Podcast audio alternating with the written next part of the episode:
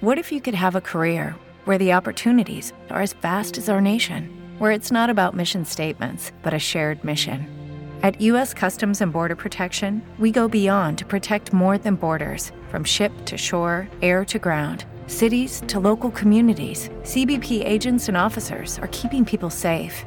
Join U.S. Customs and Border Protection and go beyond for something far greater than yourself. Learn more at cbp.gov/careers. Thank you.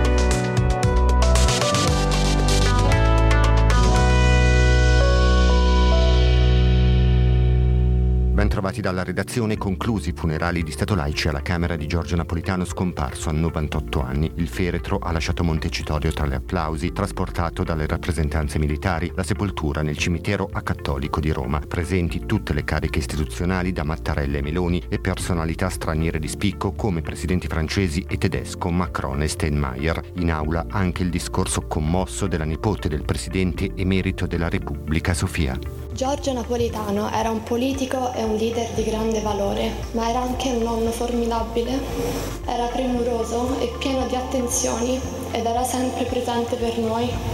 Ascoltava i nostri problemi e le nostre preoccupazioni in modo partecipe e comprensivo e cercava di offrire sempre una soluzione, nonostante fosse già abbastanza occupato con i suoi problemi, o meglio quelli del nostro paese e al termine dell'esequi colloquio tra Meloni e Macron, la Premier e il presidente francese a Palazzo Chigi, un incontro informale con al centro il tema migranti, all'indomani della visita a Parigi del ministro degli esteri italiani.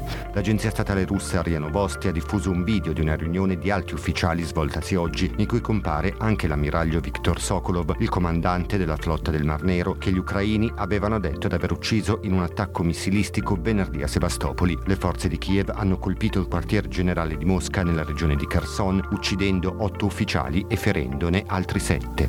All'Aquila l'autopsia sul corpo del boss mafioso Matteo Messina Denaro, morto l'altra notte a 61 anni nel reparto detenuti dell'ospedale del capoluogo abruzzese. Poi il viaggio blindato della Salma a Castelvetrano, il paese natale del capomafia in provincia di Trapani, dove verrà tumulata in un loculo nella cappella di famiglia. Un 24enne manette a Cesena con l'accusa di arruolamento con finalità di terrorismo internazionale, italiano con origini tunisine. Il ragazzo si stava preparando per unirsi alla jihad tra Siria e Iraq.